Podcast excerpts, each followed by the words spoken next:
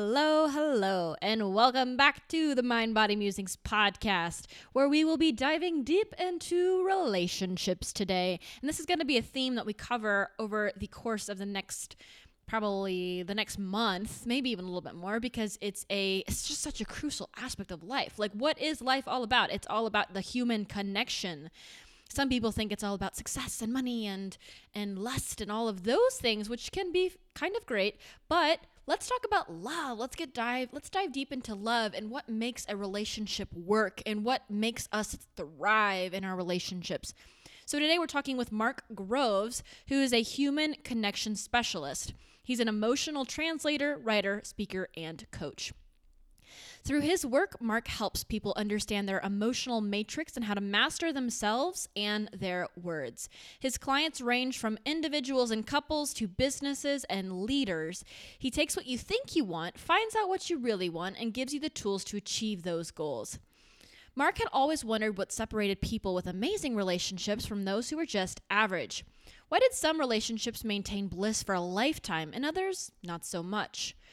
Why did some people have the ability to lead thousands of people and others couldn't even lead themselves? From what he has seen and experienced, how we connect to others will be the single greatest predictor of success in every aspect of our lives.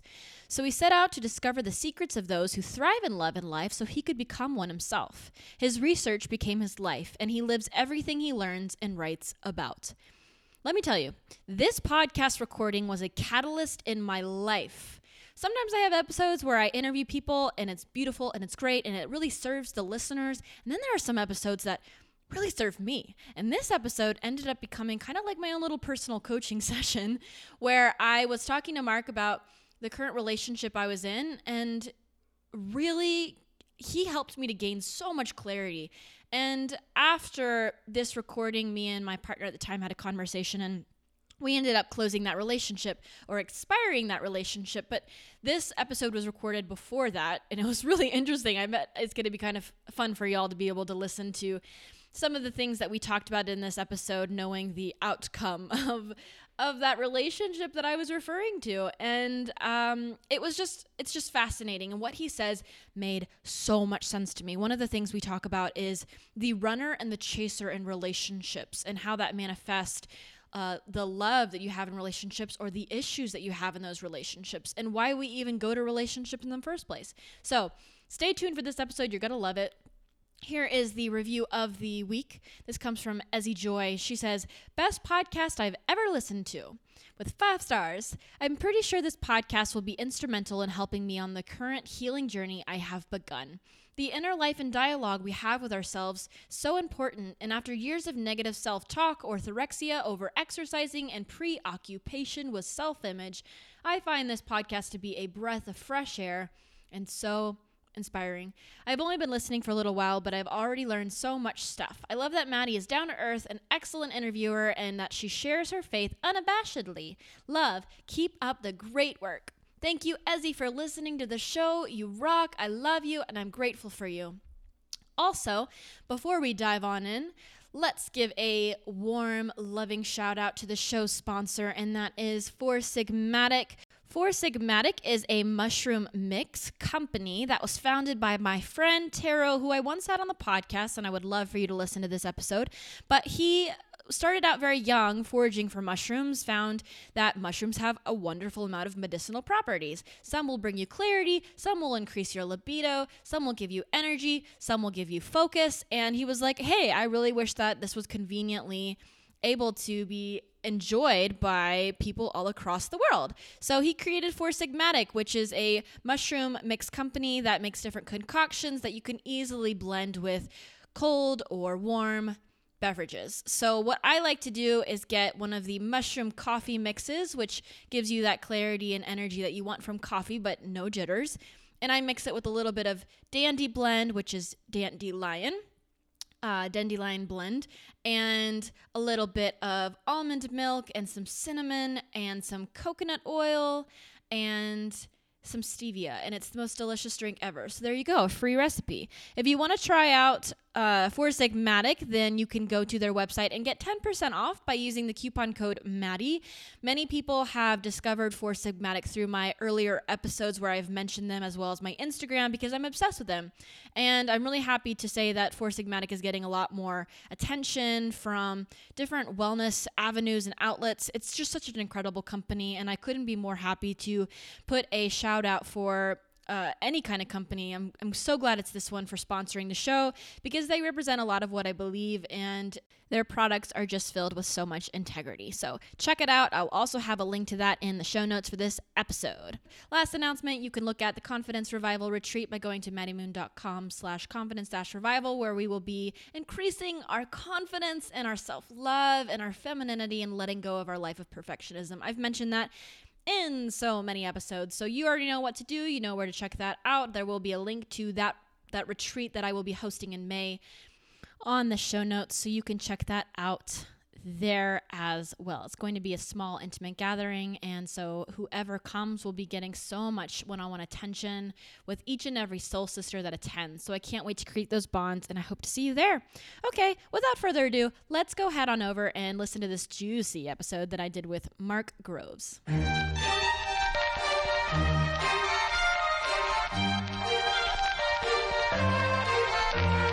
You are now entering the Mind Body Musings podcast. If you find yourself hungry for growth, eager for inspiration, and longing for self improvement, welcome home. Hosted by motivational speaker and life coach Maddie Moon, you can be certain you will learn how to change your life in magical ways in each and every episode. Are you ready to stop caring what other people think? Is it time you break limiting beliefs and empower your whole being? Do you know how to use the one life you've been given to the absolute fullest? Join Maddie Moon and her inspirational guests every Wednesday for the life altering discussions on freedom, vulnerability, abundance, and so much more. For more insight, grab your free gift on MaddieMoon.com and uncover your own once in a lifetime greatness within. If you have kind words to say, feel free to leave a review on the show in iTunes or send your favorite episode to a friend. We look forward to hearing your insights and growing together in unexpected ways. And now, without further ado, here's your host, Maddie Moon.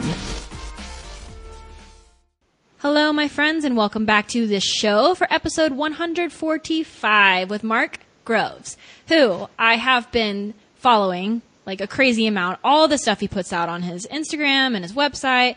Every post is gold. There are people out there that I really resonate with their work and the way that they can very eloquently describe the ongoings of all of our lives in some crazy way. And with relationships, Mark is excellent at this. I just, I feel like you have a, a, very strong gift for being able to share what you've gone through in your life in a way that's very relatable to other people who have gone through relationships in their lives, but also provide a lot of insight and help on what you can do about it. So without further ado, welcome to the show, Mark.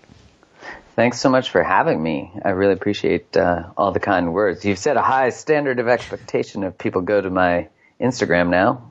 So hopefully I live up to that. Oh, absolutely. It will, for sure. I wouldn't say it if I didn't really mean it. So, the first thing we do on this show is dive into a little bit about how you got to where you are today, and specifically for you, since we're talking about relationships talking about some of the relationships that have led you up to your point of views on relationships today and, and creating this wonderful business that you have now.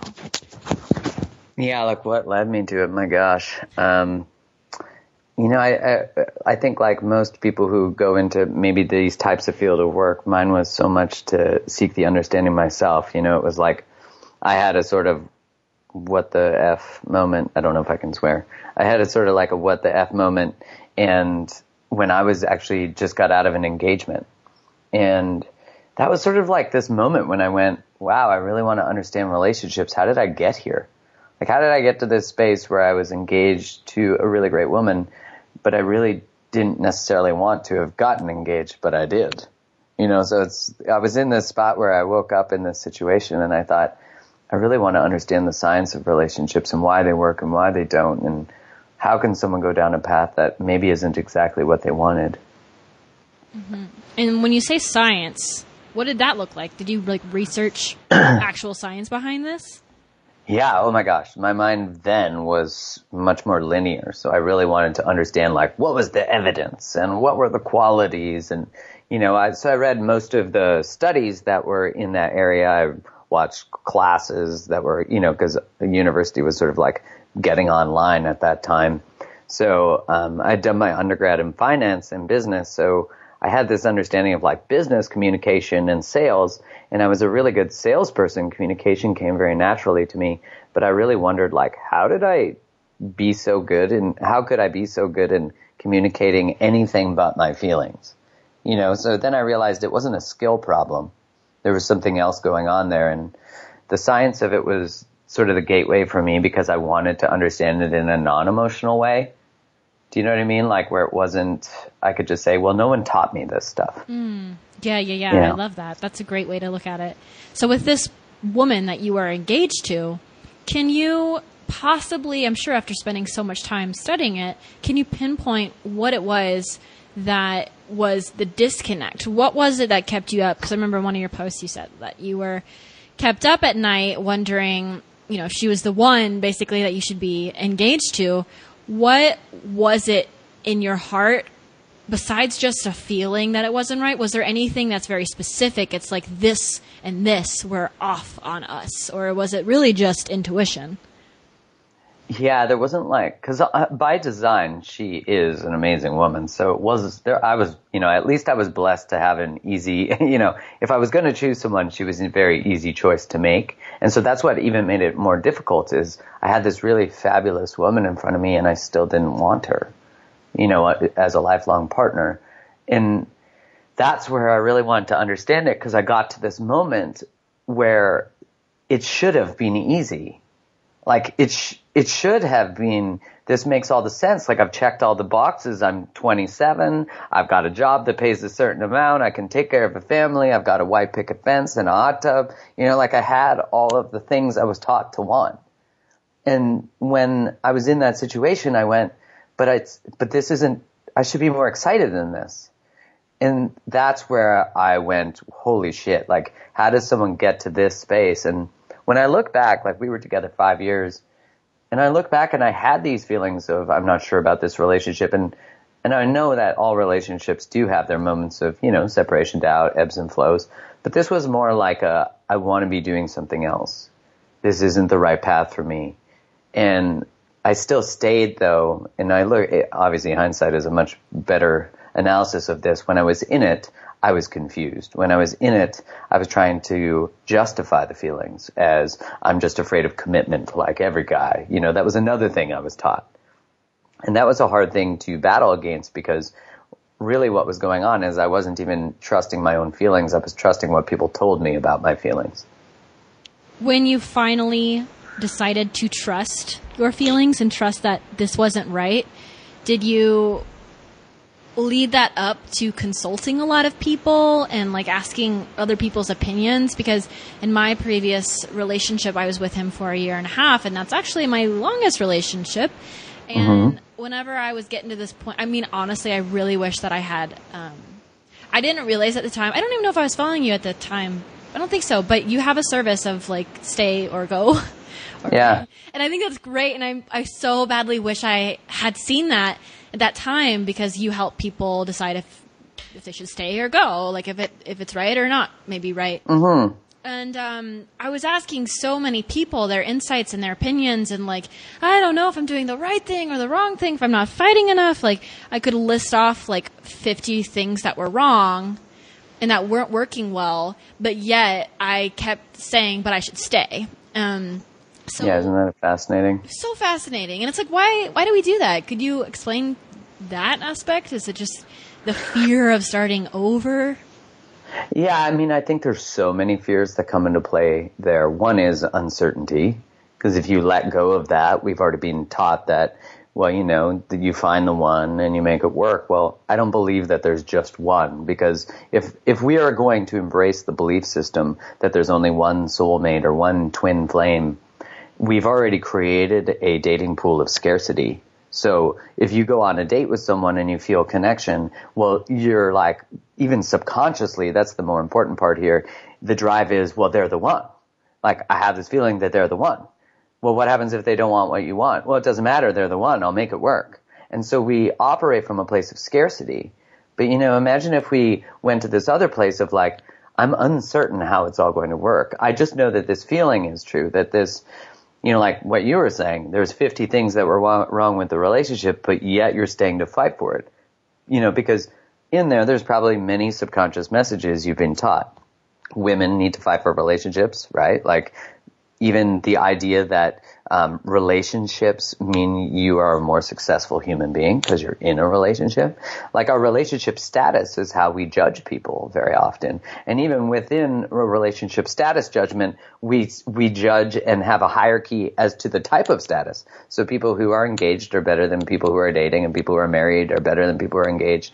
People who have 25 year anniversaries are better than people who have five year anniversaries. Like we have this hierarchy, and I'm not saying this is always true, but this is often how it works and we don't celebrate quality of relationships. We celebrate length. We celebrate status. We don't, you know, and so there's so many driving forces that go behind. That's why we can be in these situations and we go, I feel crazy. Like I feel crazy because this relationship doesn't make sense.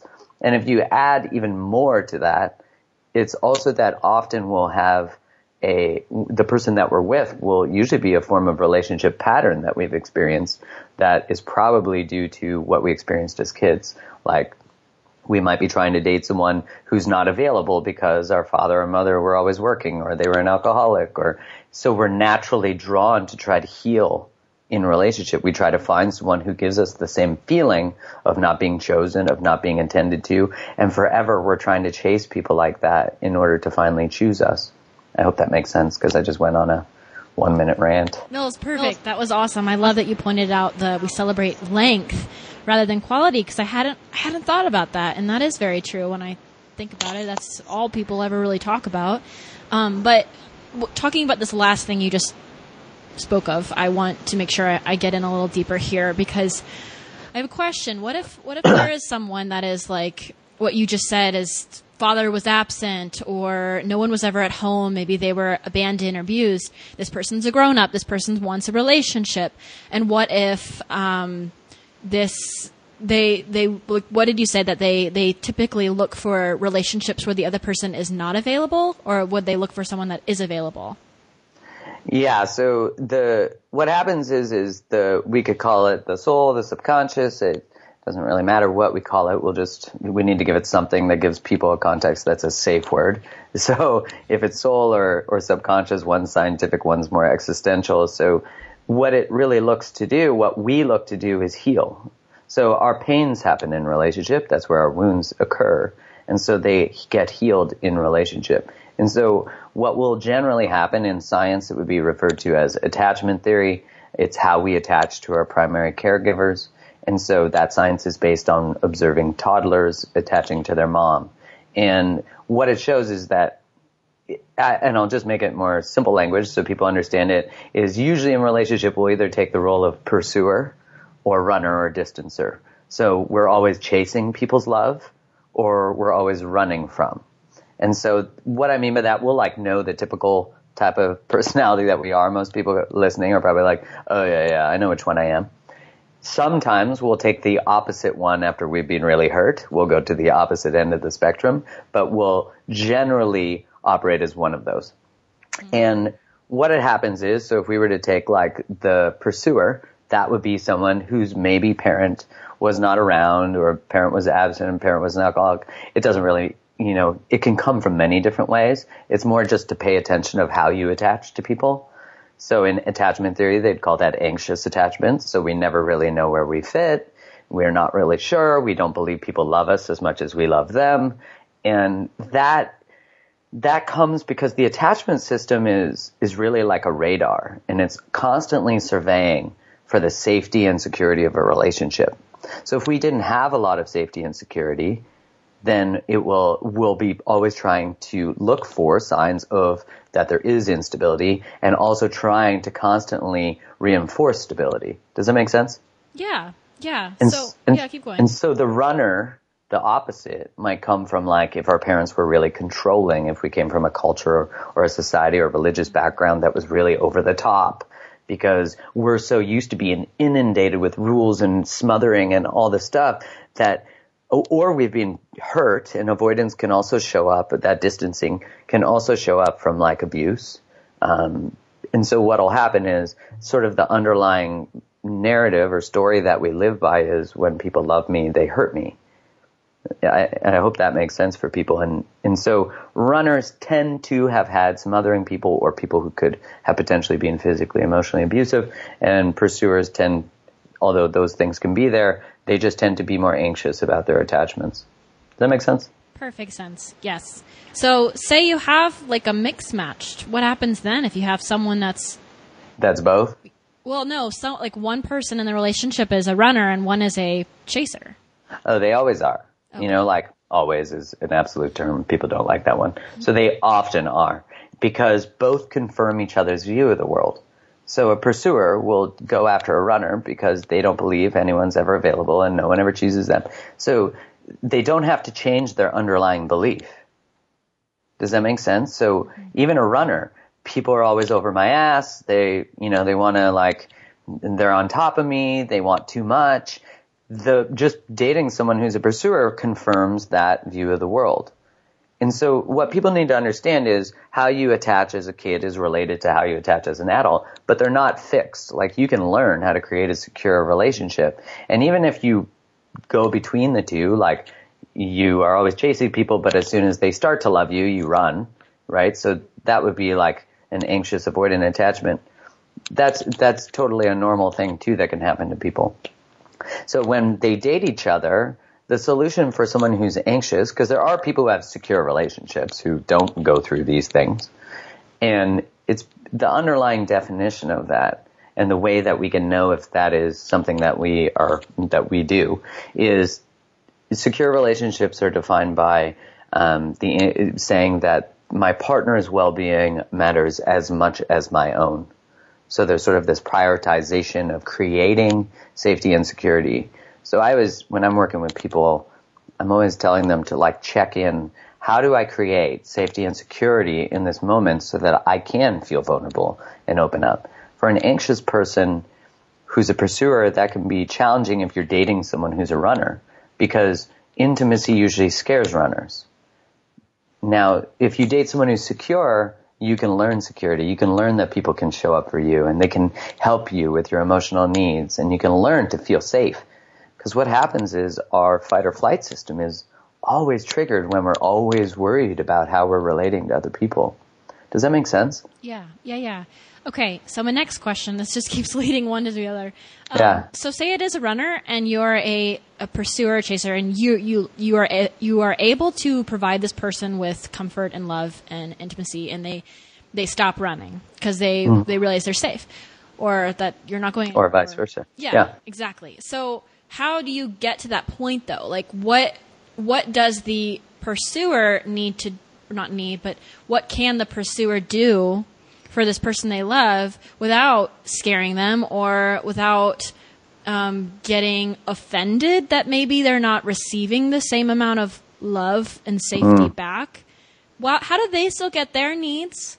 Like still feel right. loved and how do we still all, how does everyone feel loved at the end of the day when all this stuff is mishmashed together? Yeah. So um, the first part is is that when someone who is that pursuer has a partnership with someone who's a runner, naturally your wounds are both getting triggered just by the dynamic of how you relate.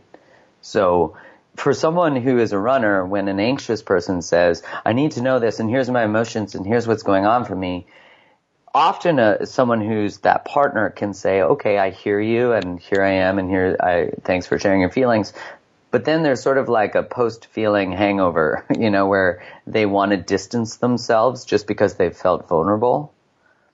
And what needs to be learned is that when, like you can, you could say to your partner, Hey, I just need a couple hours to process something, you know, and that's okay. But the part for the pursuer is that that distance, that like separation causes a lot of anxiety. So the work is to learn that you can allow people space. and they'll come back. Well, it's easy for me to say they'll come back because sometimes they don't, right? That's usually what the answer I get from someone who's in that situation. But the work of the runner, of the person who distances themselves, is to say, I do need this space, but I will revisit this and come back when I feel safe and ready. Does that make sense?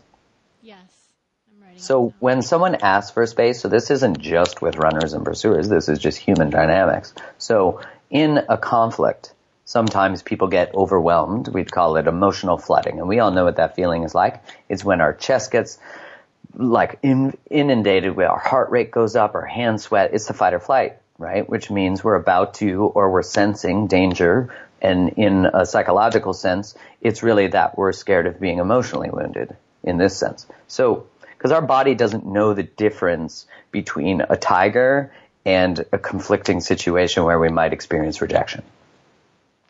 This is why when we're in relationships with a high level of conflict, our bodies actually have quite a toll on them. Because we're not getting as much blood flow to our gut, because digestion is not as important when you're in conflict.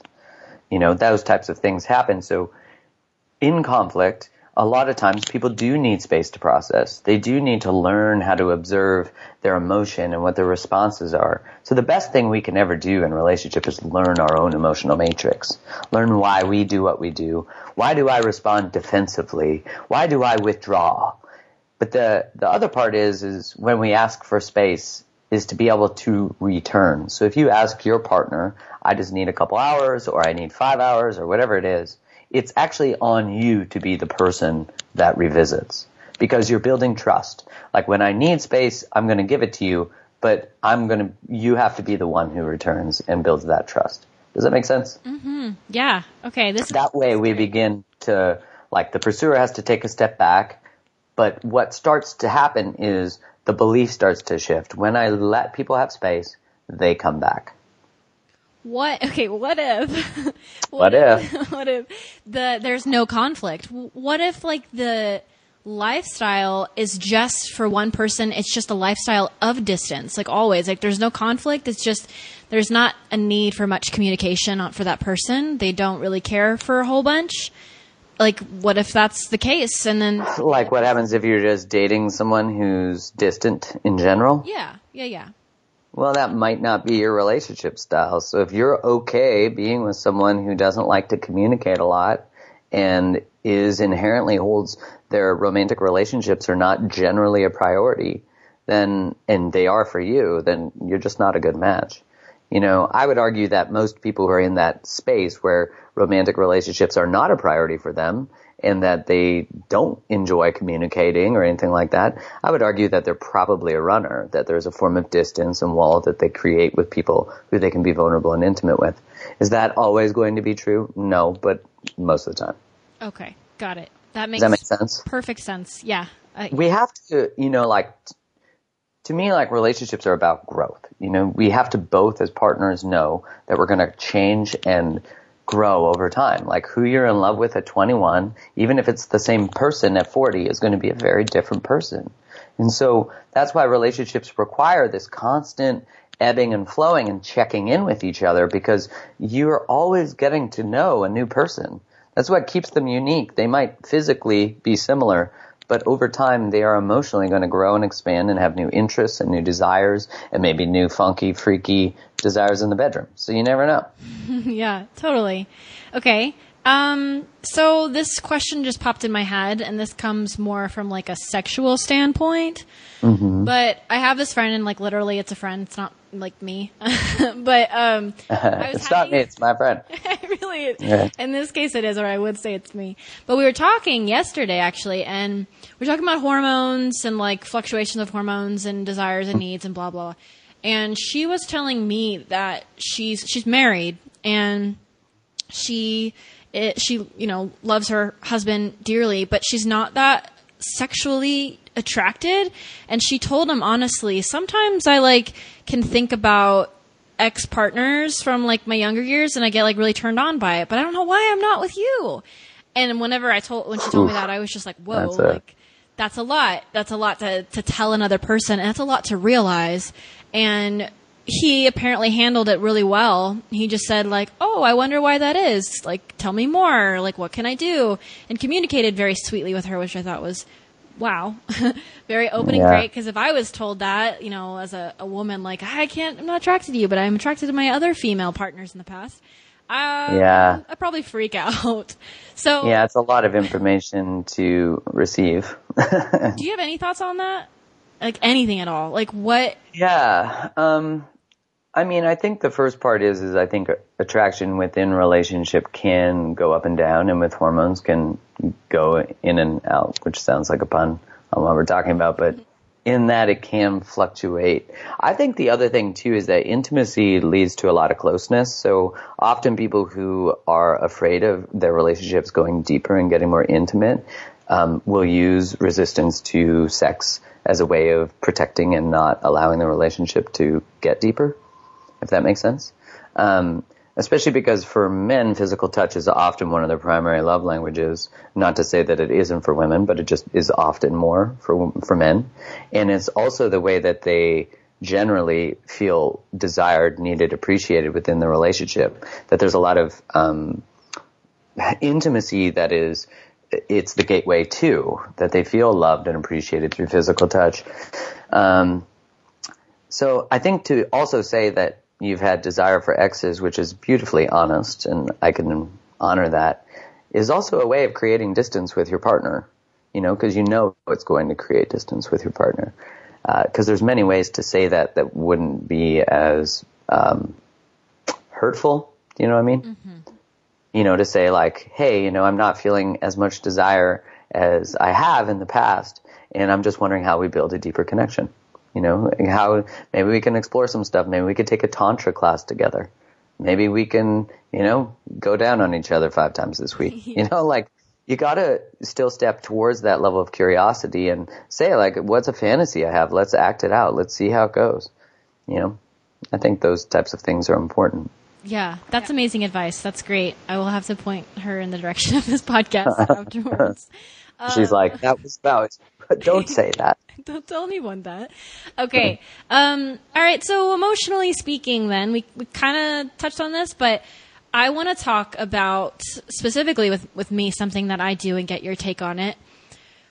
Um, whenever there's like an argument and it could be something stupid and small, uh, and like, or say like, okay, let me change this up a little bit. Um, let's say that my partner can like, cause he's done this before, he gets like really quiet and he can get like really Yeah. quiet and kind of like, we can go from being joyful and playful and then it's just like nothing, like quiet, no emotion, no talking, no nothing. And then for me, I, I very much rate off of people's emotions. So I can get like, what's wrong? Like, are you okay? Like with the, the 16 personalities, I'm the protagonist, which means I, uh, like really want everyone to be excited and enthusiastic and like we all like know the best is the best of our lives and like all this and it made a lot of sense. It also told me with my personality that I want, I at least want someone to, to confirm everything's good, everything's okay, even if they're, you know, quiet or shut off. And so when I don't receive that, to know that everything is good, everything is okay, I can get a little concerned. And then if it lasts too long, then I get frustrated.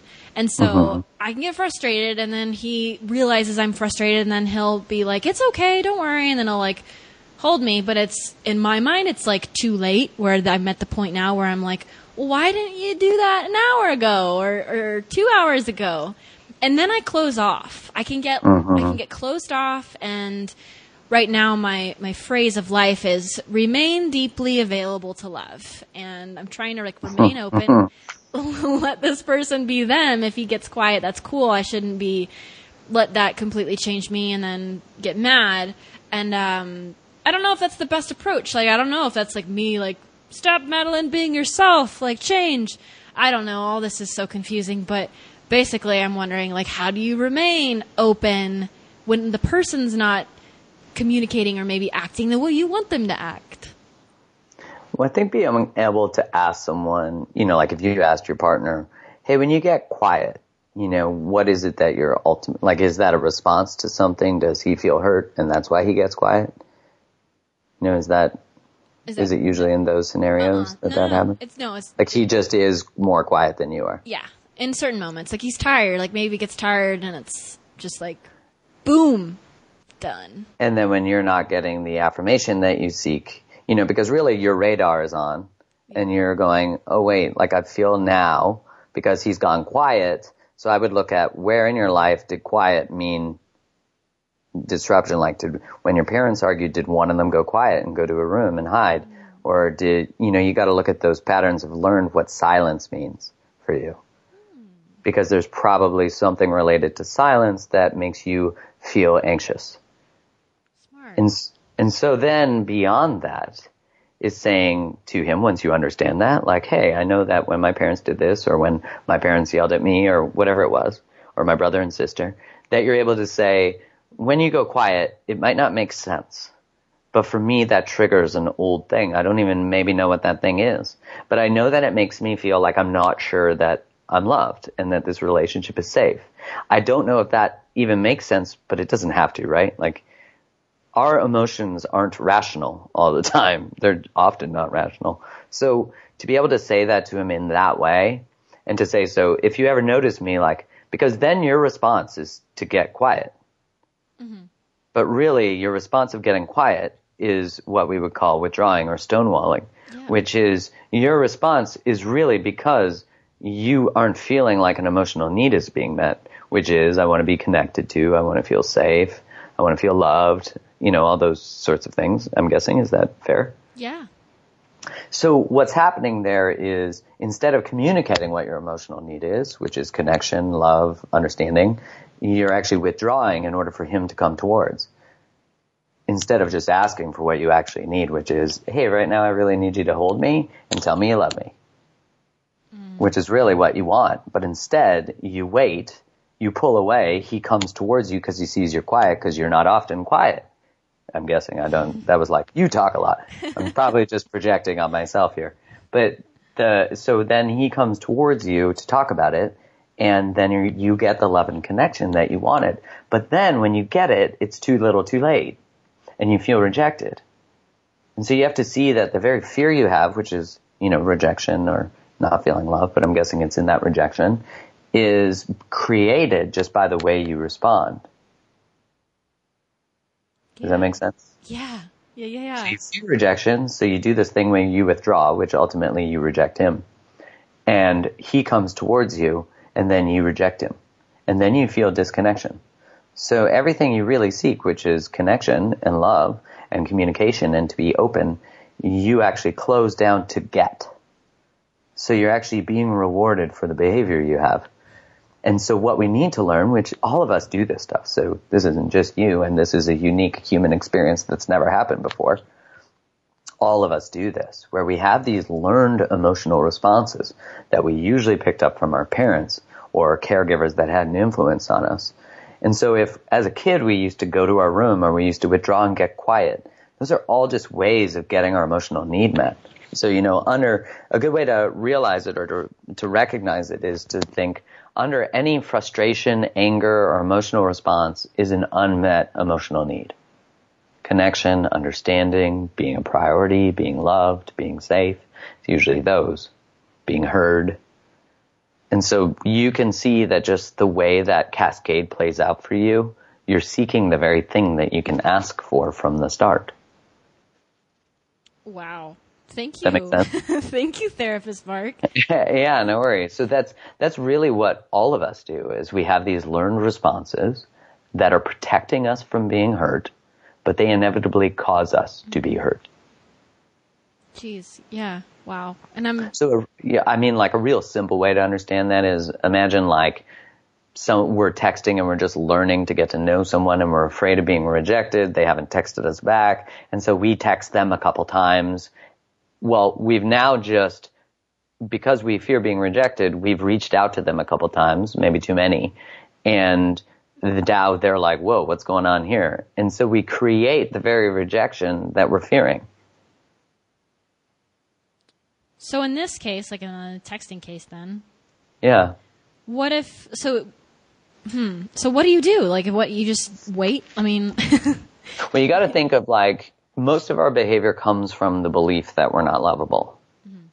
You know, I would argue that even not feeling like if we fear rejection, abandonment, um, or not being enough, those all really come down to the same underlying belief that I'm not lovable. Because if you get rejected, it's because you're not worth picking. If you get abandoned, it's because you weren't worth keeping. That's the underlying belief.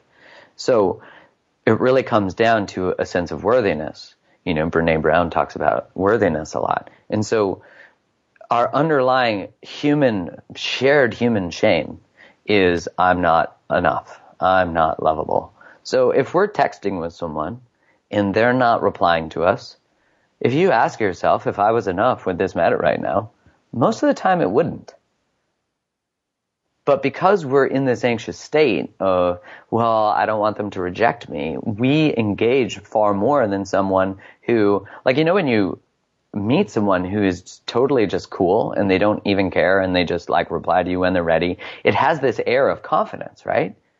Like then we're like, oh wow, like it doesn't even affect them that I haven't talked to them or they text you every morning and they don't even think about how you text me six times and I text you five because they don't care because they're securely attached. They have a high level of self-worth. And so most of the time when people teach like pickup artists or they teach like how to get the guy, and they have like texting ideas. They're really just teaching you how to behave like someone who has a high level of self-worth. And although that can work, eventually you're going to be the person you are anyways. So my idea is more learn how to be someone who has a high level of self-worth. And then the texting is just the byproduct. Right. Oh, beautiful. That's absolute gold right there. I love that. Okay. I'm gonna have to think about these things because when you were talking about um, when you're talking about like family and stuff as well, I was going back into my own past and thinking, okay, what does quiet mean to me? Mm-hmm. What I came up with is that first off, I was very depressed when I was in high school. Like, mm-hmm. I don't know how many times I talk about this on on the podcast, but yeah, I was pretty depressed in high school. And when I was in quiet, like when it was finally quiet around me, that's this is one part. When it was quiet, I was like typically in my own head, sad, listening to sappy music. Like it was just like not. Mm. It was not good. I was writing like sad, depressing poetry and overthinking, overcomplicating everything about my life. That's one part, and the other part is that I didn't get any quiet. My quiet wasn't respected in my family. Like I was kind of. Mm. I feel like I was treated a lot like how do I say this property, I guess in one way, where like I don't deserve my own space and my peace and quiet. Like mm-hmm. my parents had the the opportunity to take it away anytime they wanted. So if we were in an argument or anything, I wasn't allowed to ever walk away and have my own space to recover. They would like come in, in my room and they would talk to me and then they would like walk out, come back in, come back in. Like I was never alone to just think and I just so badly wanted to be by myself for an hour just to be alone. Um, so those are kind of like some things I'm playing around with thinking about what that could be. So maybe now I'm kind of either repeating behaviors of my family of like, no quiet, let's keep talking, or I'm associating some of the quietness with like sadness or, or something like that, looking into it subconsciously. Maybe one of those. Yeah, I mean, it could be either of those. I love what you said though, that we're like, look how you inherited, like you inherited relationships to silence those weren't yours. When you were born, you didn't have them. Some people might argue about the epigenetics of them, that they come in your junk DNA, but like, let's look at that. When you actually learn, now that you're looking at what silence means to you, you now have the awareness of how it shows up in your life. So already you're changing your relationship to your emotions because now you're not seeing them as I get really anxious, I am anxious because of this. You're going, I feel anxious. Why? Let's get curious as opposed to responding from the anxiety. It's a lot like you were talking about the word depressed. Depressed. You know, when we feel negative emotion, our generally our response is to take a pill, drink, have sex, fall, you know, like seek things that escape the feeling. And what I really teach people is feelings are neither bad nor good. You know, they feel bad, right? Like bad feelings feel bad, negative feelings feel bad, but they're really information for us to understand what we need to change, how we need to adapt our life or move towards or away from things. I think it's quite crazy that we will do things to stay in the same environment that hurts as opposed to we'll numb ourselves so that we don't feel as much instead of change the environment so we feel better feelings. Does that make sense? Mm-hmm. And so like your relationship to silence, one is, you know, perhaps that when it does get quiet, there could be a fear that your thoughts will go to where they've been before and that you'll write awesome poetry. and then there might be another one that now you've inherited your parents' pattern of silence isn't okay. So it caused you this anxiety and now you're doing the same thing. Yeah. Does that make sense? Yeah. And it, the thing is, is that it doesn't have to be either one of those. Like, we can find the why, and those are likely a couple of the whys, right? And this is the thing that becomes a human condition is whether we're talking about relationships or following our dreams or our relationship to our body, to food, it doesn't matter what makes us binge eat or what makes us have a poor relationship to our bodies. It, we can understand the why, and I think as a human condition, we seek the why. Because the why gets us to say, well, this is why this happened. It's not my fault. And so we get to, in one essence, be the victim of our circumstances, which is true, and that's fair. That abuse when we're a child could have led to something, or this family, family dynamic could have led to another thing, or whatever. And all those things are very real and very true. But we can get caught in the why, where we stay, stay, stay. I'm going to read another book. I'm going to go to another seminar. And really true change happens when we take responsibility. And this is the paradox that's really hard to live in. I'm writing an article on this right now because to me it's so fascinating that when we figure out the why, we become the victim, which is really healthy from an emotional standpoint. I don't mean it's good to be a victim. That's totally different. But it's good to understand that we're the product of the environment that we've been raised in or whatever, whatever the circumstance is. But the hard part that is required for change is now I have to take responsibility for that, which is really hard. Cause then I go, well, you know, like when I was young, I had a girlfriend cheat on me. It broke my heart. And because of that heartbreak and because of what she did to me, right, the language, because of what she did to me, I then withdrew my heart and I became promiscuous and I pursued short-term love. Well, yeah, that's what happened and those are all facts.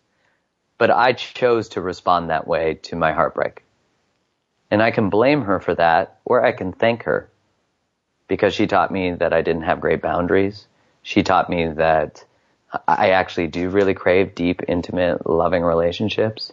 And so I have to take responsibility for the choices I've made in response to that, which is hard because who likes to look back and go, I've done some stuff that hurts. I've hurt some people. Those are all really hard things to acknowledge.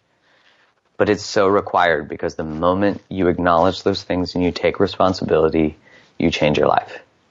Because then you've just had the birth of choice you've just realized that even though I chose all those things, which some of them hurt a lot, I will not, moving forward, make choices that do not contribute to my growth, my well-being, my emotional health. Does that make sense? Yes. Oh, it's so good. The the responsibility aspect reminds me a lot of Mark Manson's book, The Subtle Art of Not Giving a Oh yeah talk about this like all the time. I can't ever not talk about this book.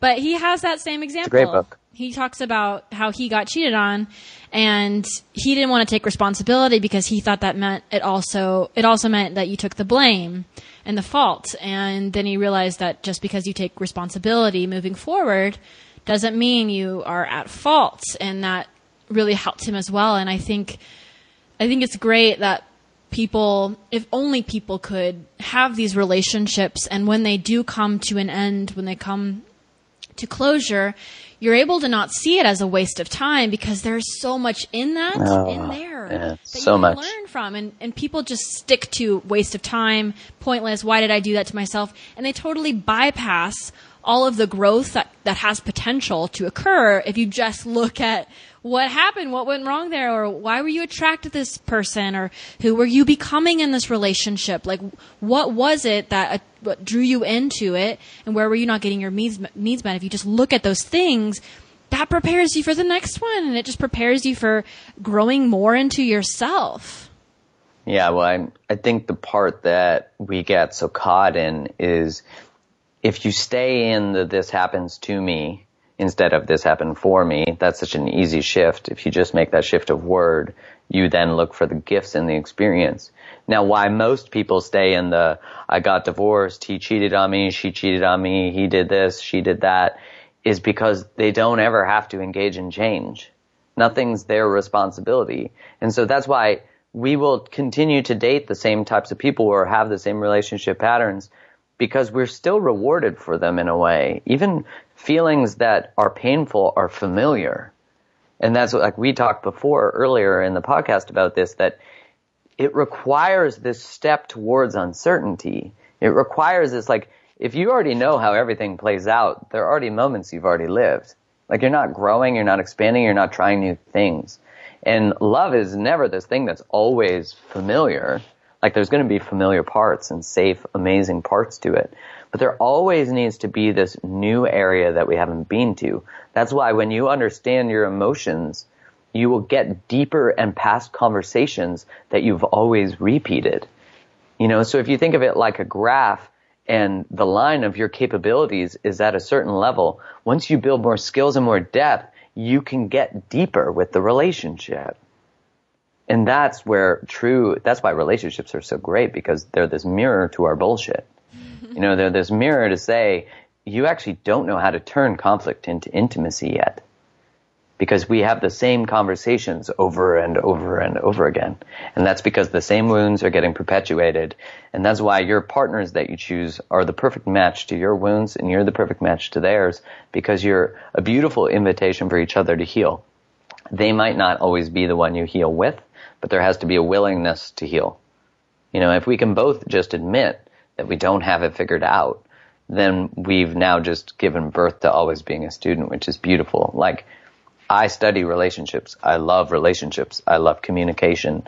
I love learning about them. And I still don't know much. you know, like, yeah. I still don't because when I face my partner and her and I have conversations that are hard, I am always meeting parts of myself that haven't figured it out. Yeah. Oh yes. Yeah, yeah, yeah, yeah. And I and by the way, your partner is lovely. She is amazing. I follow her stuff. I don't know her obviously, but she seems really great. And both of y'all together, like I can just tell that, of course, like what you just said, y'all are learning. But from what I see on the other side, it, it does appear to be just a very loving, open, caring relationship, vulnerable. So thank you for everything. Thank you for all of this insight and all this information and diving deep and getting super personal with me so that I can my, yeah. my, my, my I can't wait to hear how it goes. Yeah. Well, I think to know that we all have issues, you know, and really they're just invitations to grow, you know, from that perspective. And thanks for having me on here. I always love these types of conversations, so I really appreciate the opportunity to learn. I learn more about myself too. Oh, and so thank you. Course. So we have a few quick fire round questions, but before we head on over, where can people connect with you online? So they can find me on Instagram at Create the Love. Um, and the concept of that being that we're in charge of creating the love that we want. Um, and then on my Twitter, same thing, Create the Love. On in our Facebook, just Mark Groves. It's easy to find me. And then on my website is markgroves.tv, like television. On YouTube, uh, you can just look up my name and you'll find it. Perfect. And I will have all of those links on the show notes to this episode. And here is the quickfire round. Yeah. Okay. Sweet. three words to describe you? Um, hmm. Funny, curious, nerdy. If you could live anywhere in the world besides where you currently live, where would it be? Oh, I'm so drawn right now to Manzanita, Oregon, the coast. Hmm. Don't move there because I want to move there. yeah, it's going to be the next place everyone floods into. Oh, it's so beautiful. What did you eat for breakfast? Uh, I had a breakfast sandwich. What's your morning routine like? So I usually meditate for 10 minutes. I've been using Headspace, by the way. Love that app. Oh, cool. um, and I make a, I call it a super coffee, and it's got cashews, cacao, maca, and MCT oil in it. I love that. So coffee. Um, I usually have coffee with my partner in the morning, so it's a good way for us to connect. Um, and then, you know, I think like everybody else, I try to get a workout in in the morning. If I don't do it in the morning, it's usually the afternoon. Those that's really important to me. So those routines. Coffee is important to me. um, what is the biggest quality turn on in a partner? Kindness. It's a good one. Who are three people you'd invite to the perfect dinner party, dead or alive? You can know them, you can not know them, whoever. Hmm, Alan Watts. Um, Tony Robbins. I like. I want to. I want to have dinner with him. He probably eats a lot though. He's a giant human. um, third, probably Oprah. Good, good dinner party. Um, what's your favorite meal right now? avocado toast. It's so typical, right? like avocado toast. When I came back from Asia last year, I missed avocado toast so much. I had it twice a day, like four pieces total a day for two weeks, nonstop. It's so good. So good. It's so good. I, and it doesn't even get old for me. I know. Every time I eat it, it's like a new experience. it sounds so cheesy. Right? No, I, it doesn't get old. It's not like some things. When you eat them over time, you get bored. Not this. I eat it with like so I do. I know everyone has like their own weird way, but I do the avocado and then I put on chickpeas or garbanzo beans on top with sea salt, and it's so good. Oh my god, I'm gonna have to try this. It's weird because it's like there's like beans on top of there, but I saw someone once do like a white bean mash, and I was like, that's cool. I've got garbanzo beans, and I did that, and it and ended it up good. being perfect. It was so good. I'm gonna have to try it sometime. Okay, if love tasted like a flavor, what would it be? Chocolate. It's a good one. That's easy. Last two questions. What's one must read book for my listeners? Attached is a really great book. That's the one that goes through Pursue a Runner. It's a great book. Oh, okay. Yeah, I think Yeah. long ago someone told me about this book. I'm going to have to check that out. I think I'd like it. Yeah, it's really good. It's a good overview of how you attach. And then if you want to go even deeper, there's a book called Getting the Love You Want from um, Harville Hendrix. Cool. Great book. I will have the links to those in the show notes. Okay, and last question. Who would you cast to play the role of you in a movie? I mean, Ryan Reynolds. Who wouldn't want that? Avi. Chicks would go to watch him. I wouldn't even, and then maybe they'd get some different content. I love Ryan Reynolds. Good choice. Every chick loves Ryan Reynolds. Isn't it true? But And like, he's like a dad now too, so he's winning in every Yep. attraction category. Yeah, True. Well, Ryan, Ryan, Ryan Reynolds, thank you so much for coming on to the podcast. Mark, thank you so much for coming on. This was awesome. I am so excited to put it out, and just everyone's gonna love it. I know it. Yeah, I'm super excited. If anyone wants to reach out to me, feel free to reach out on all of the different avenues that I gave. And thanks so much for, you know, inviting me to be part of this conversation. I love it. My pleasure. So everyone, go head on over. This is episode 145 with Mark Groves, and you can get all these links, get all the goodies that we talked about. And while you're there, if you haven't downloaded your free gift, you go ahead and do that. Um, how to um, powerfully live your one life, and let me know how you like it. Thanks everyone for listening to the podcast, and I'll see you soon.